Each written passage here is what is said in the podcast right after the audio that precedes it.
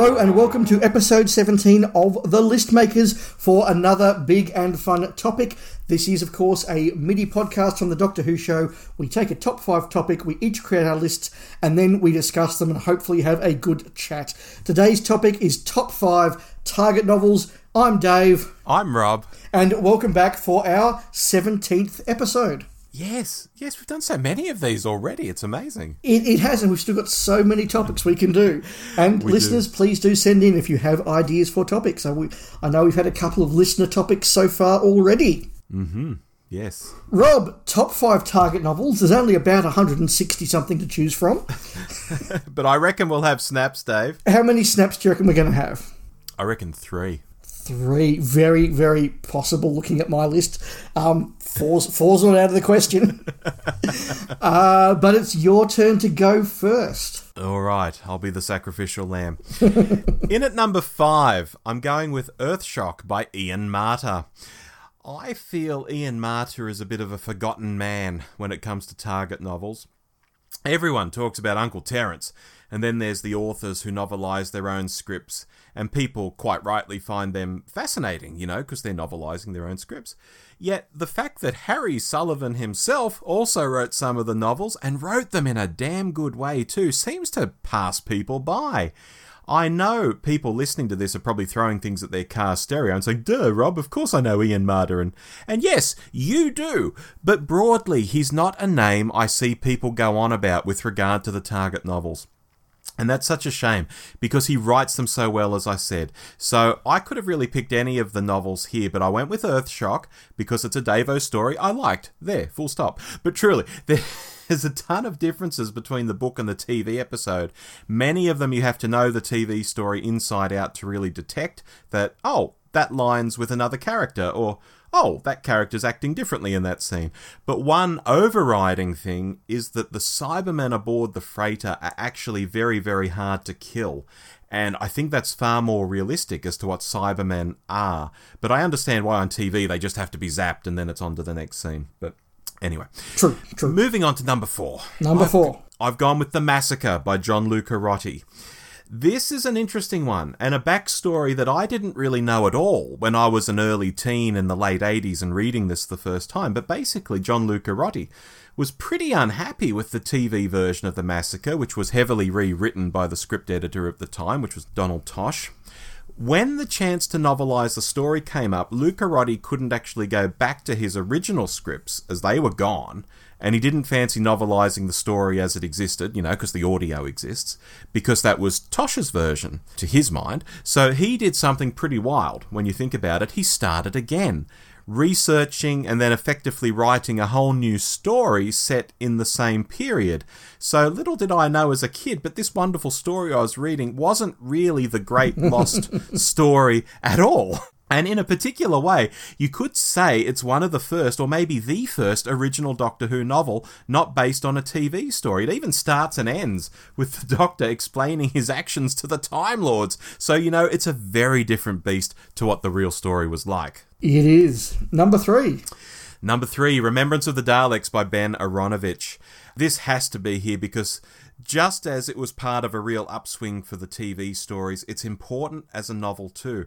Like the Curse of Fenric novelisation, Aaronovitch was given unlimited word count, and with Peter Darvill-Evans now editing The Range and with the new adventures also kicking off under him, his writers were encouraged to take a more adult oriented approach. So, if you like Remembrance on TV, the novel is like Remembrance, the special edition, or the uncut edition, you know, that sort of thing. Characters get backgrounds, the countermeasures group is explained further, the Daleks are deadlier and they do cool things they couldn't do properly on TV. I think one drives through a wall, you know, chasing after the Doctor and Ace. That's so cool.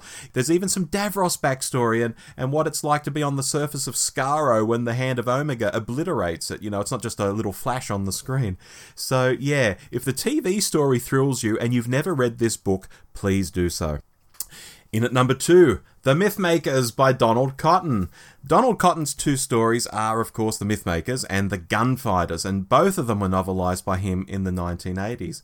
And in the case of both, he tried to be really inventive with how he retold the stories. This isn't some 120 page, bang it out, you know, Uncle Terrance special Indeed, here he has the book narrated by Homer. Yes, Homer of the Odyssey fame, and, and, and, told entirely from his point of view, meaning there are scenes that were in the TV version that can't be in the novel because they'd make no sense because Homer isn't there to sort of see it and narrate it. Or I, I say Homer, but he's actually playing the mute character Cyclops from the story. It'll all make sense if, you've, if you know the Mythmakers.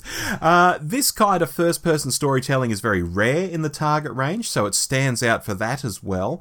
But why it makes my list is, let's face it, The Mythmakers is one of those missing stories that intrigues people, and although we have the audio, telesnaps are non existent, and very little footage shot by fans off their TV exists with their old home movie cameras. So it's really this great missing thing that we get to have some insight through the novel by the guy who wrote it. I think that's really cool. And finally, Dave, in at number one, I've been talking long on these because I love all of them. The Auton Invasion by Terrance Dicks this is an easy choice, and I'll be surprised if we don't snap on this, Dave, because it's Terrance's first Doctor Who novelisation, and in some ways it was probably his best. While a lot of his target work, as I've sort of hinted at earlier, was just grabbing a script and stretching it out, adding a little bit of whatever's needed to get a result, you know, a 120 page special. This first time around, I get the sense he's like, right, I get to go crazy here and write a novel. So he starts off with the War Games, the end of the War Games, and goes from there and he fleshes it out in this marvellous way. And I mean, it's a great story to begin with, but Uncle Terrance turns it into something else that you really have to read to believe that Terrance could do this stuff. And, oh God, whether the later stuff suffered because he was so busy and just had to churn it out, or whether it was a case of, oh, I really don't have to put that much effort into these each time and the results are perfectly fine. I don't know. Maybe a bit of each, but this is a target novelization everyone should find a copy of, secondhand copy, and read it, Dave. Wow, that's a strong list. Oh, I need a beer after that. uh, we have a snap. Ah, uh, snap? What? Uh, snap. Oh, this will be really interesting then. It will. Now, I've imposed a rule on myself. I don't know whether you have also impose this rule, or it's just coincidence that mm-hmm. you have mm-hmm. followed this rule. But once again, as we did a couple of months ago, I'm not going to tell you the rule until I get to the end of my list. Okay. So my list starts also with a Terrance Dicks, also in season seven, as it happens, yeah. and that is Ambassadors of Death. Oh, great! Now you spoke about the Terrance Dicks novels he did before he sort of was doing literally 10, 11, 12 books a year. And mm-hmm. I'm talking here about the novels that he was doing after that period, where more of the authors were doing their own work, particularly the McCoy and the Colin Baker era authors. They were mostly doing their own work, so he had a lot more time to actually get stuck into his commissions. And I yep. think The Ambassadors of Death is one of those ones that really is the benefit for it. There is a lot of adventure in that story. There's also a lot of character in that story. There are a lot of people with very different and real motivations in that story. And Dicks really fleshes that out and makes it all work in a really effective manner. Mm-hmm. So I wanted to highlight Terrance Dicks there with Ambassadors of Death. Number four and really, it's 4A and 4B because that is the Daleks Master Plan Volumes 1 and 2 by John Peel. Nice. Now, Rob, you may remember there was a time when the target novelizations were getting towards the end, and there were a lot of Dalek stories that were missing because mm. A, Terry Nation had to give approval to use the Daleks, and then the individual authors, Saward and Whitaker and Nation, all had to give permission, and those ducks were not aligning mm. until John Peel somehow befriended Terry Nation, and suddenly he was able to do the chase and the Daleks master plan, and then eventually got the Whitaker estate to agree and did Power and Evil as well. But yeah. this was a big deal in fandom, and they are such good novels. Peel uses the two volumes to really again flesh out the Daleks' master plan, to again give that real sense of adventure, that real epic galactic adventure that is the Daleks' master plan. Peel gets the Daleks. Yeah, he, he, he, he, loves the Daleks. He he has in his own mind a way that the Daleks are set up and how their society works and how their hierarchy works, and, and he really gets into it, and that makes for a really strong adventure. Number three is one you mentioned, but wasn't on your list, mm-hmm. and that is The Curse of Fenric by Ian Briggs. Okay, yep. Look, just as you mentioned with Remembrance of the Daleks, this is the original author coming back and really putting extra work and effort into his story. He's adding in scenes that didn't make the televised version. He's adding character backstory that, you know, just couldn't um, be put onto the television screen. Um, a lot of the sort of the discussions about the uh, the sins of characters' pasts. Mm-hmm. Um, whether it's the women, whether it's the men, things they've done for which they might be judged by society and therefore by the Haemovores, is all in there. It gives backstory to Fenric that really adds a lot of depth. And besides that, it's just a really good, gripping adventure.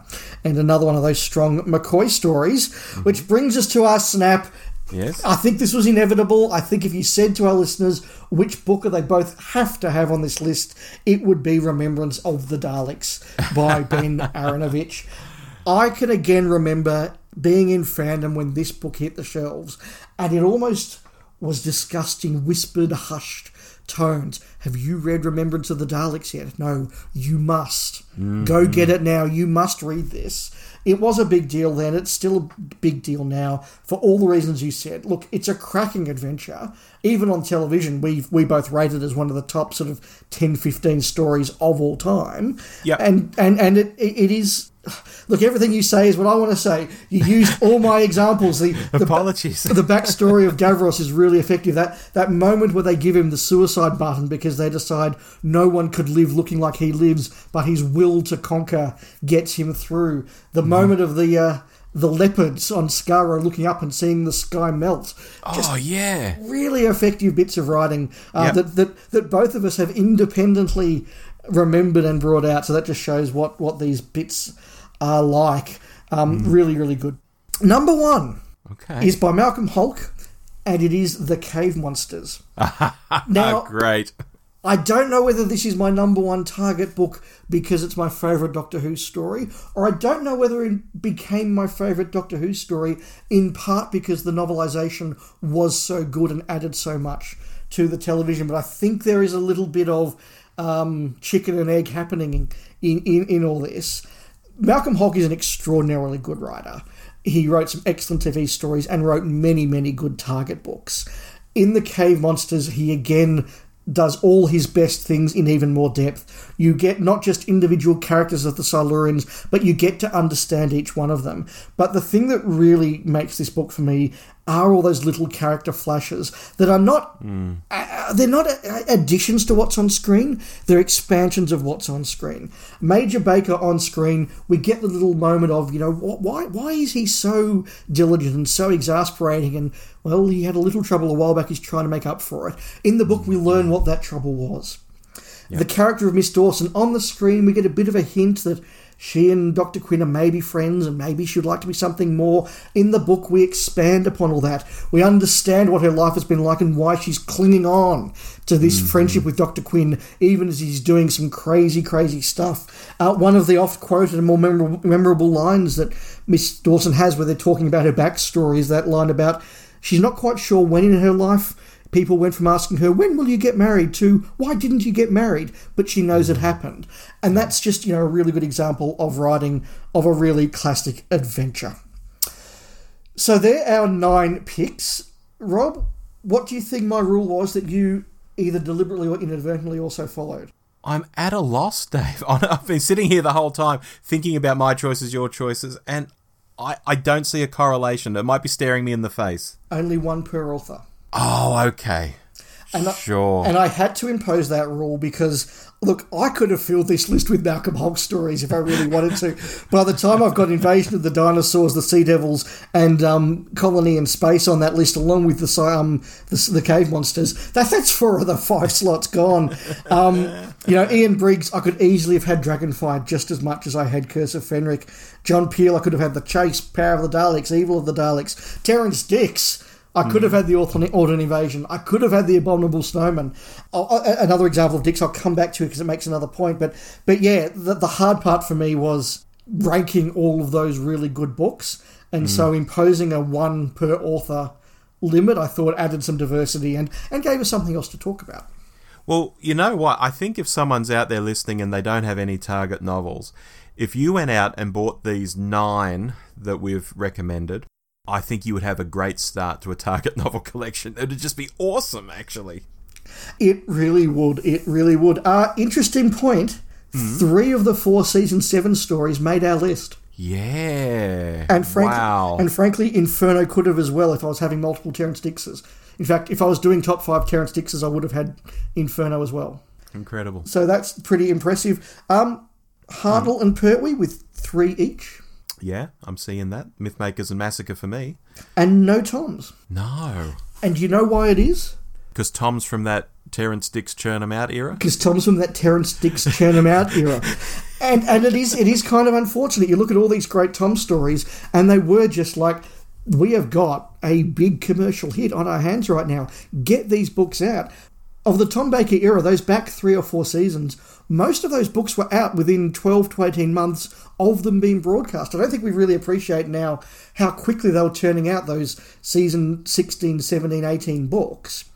Uh, and if it wasn't Terrance Dicks, Dicks churning them out, it was Ian Marter occasionally doing some of them, and he's are some of the standouts, or Philip Hinchcliffe no- no- novelising some of them, again, very, very quickly. And yeah, I think it's a real shame that most of the Tom novels fall after that early Target one where we're really throwing everything into the range, or that later Target era where we're taking the time to make this a really big, non page count limited thing. And um, yeah, look, you, you, you see the results there. There are no Toms on this list. Well, you mentioned Ian Marter. What what do you think of my idea? Because I, I really don't know what other people think, but it's my perception that Ian Marter is the forgotten man of Target novels. He is. I can remember a Doctor Who trivia night once where the question was who wrote the second most number of Target books, and everyone was scratching their heads, going, "Well, it's not Terrance Dicks. Oh, is it? How is it?" And it was Ian Marter. He was the answer, and people remember his books really well. The Rescue, Enemy of the World, uh, The Ark in Space, The Ribos Operation, Earthshock, as you said, they're all really good, strong books, and he does write in a slightly more grown up way. He does try to add things to the script. Sometimes it's different spellings, sometimes it's extra scenes. Yep. I agree, he's a really, really good author. Hmm. A novel I thought about having on here, and then I realised it wasn't quite on topic, is The Space Pirates. Now, that's because the topic is the five top, and I don't think it's mm-hmm. in the top. But if you ask me which book most enhanced a story, I mm-hmm. would say Terrance Dicks's novelisation of The Space Pirates does. And look, I'll defend The Space Pirates. I don't think it's as bad as most people say, but it is a weaker story. It's certainly a weaker Troughton, but it's a It- it really, is. really good book. Ha- having read it in the last 12 months or so, I would offer that it rattles along and it's it's so much quicker than the TV story. Yeah, absolutely. I think that the novelisation is the story that Robert Holmes would have written if he'd been a little bit more experienced in television and, and quite knew how to write for television at the time. Mm, that's very fair. Quick one I want to bring up with Remembrance of the Daleks and Fenric in the mix is that influence of Peter Darvill-Evans. You know, you love the NAs, Dave. I know you love the NAs. Do you love Peter Darvill-Evans coming in and doing all this stuff, not just with the NAs, but with Target novels too? Oh yeah, absolutely. I mean, there are so many great McCoys from that era. Um, Ghostlight, I don't like the story, but I love the book. Battlefield, I enjoy the story. I really love the book. Um, even even Time of the Rani, although it goes in a very different direction, you can again see Pip and Jane Baker have been given a freer hand to do a little bit more with their story, and that's you know, really effective. But also at the same time, you've got Ian Marter writing the rescue and turning a, a two episode little closet story into a big big target novel. You've got stuff like the massacre, as you mentioned, those later books. Yeah, there's there's a really strong influence there, and the the, the start and the end of these this range was just spectacular. And we've got references. I mean, you know, cave monsters, autons from the start, and a lot of stuff from the end. Yeah. I think Peter Darvill-Evans is one of the unsung heroes of Doctor Who. I think he absolutely is. I think he absolutely is. He he clearly loved the show. He clearly loved working on the show, and the way in which, in both his Target books and his Virgin New and Missing Adventures, he did create a proper universe in which Doctor Who worked, and then then also commissioned non-fiction books to to expand that as well. I think is uh yeah, that's a really good call, Rob. A really good call. All right. Shall we end on that? We should end on that because we are out of time. oh, we could talk about the targets at length. Many Oh, hell yes. any fan that grew up in our era absolutely could. It's a big part of Doctor Who fandom. So I enjoyed talking about that. But I reach once again into Turlo's Hat of Rassilon, and we have another topic which I think will give us a lot of um, a lot of uh, options. I predict one definite snap, but maybe no others. We'll see. Yeah. It is top five companions Oh, wow. Across all of Doctor Who? across all of Doctor Who. There are no caveats on this one, so Blimey. lots of choices. That's why I think there might only be the one snap because we have so many. And I'm going to write down here on my desk Yeah. what I think that snap's going to be, Okay. and I'll put it aside for when we record in the future. Wow. Okay. But until then, we'll make some more lists next month. I've been Dave, And I've been Rob. and we'll speak again soon. Bye. Bye.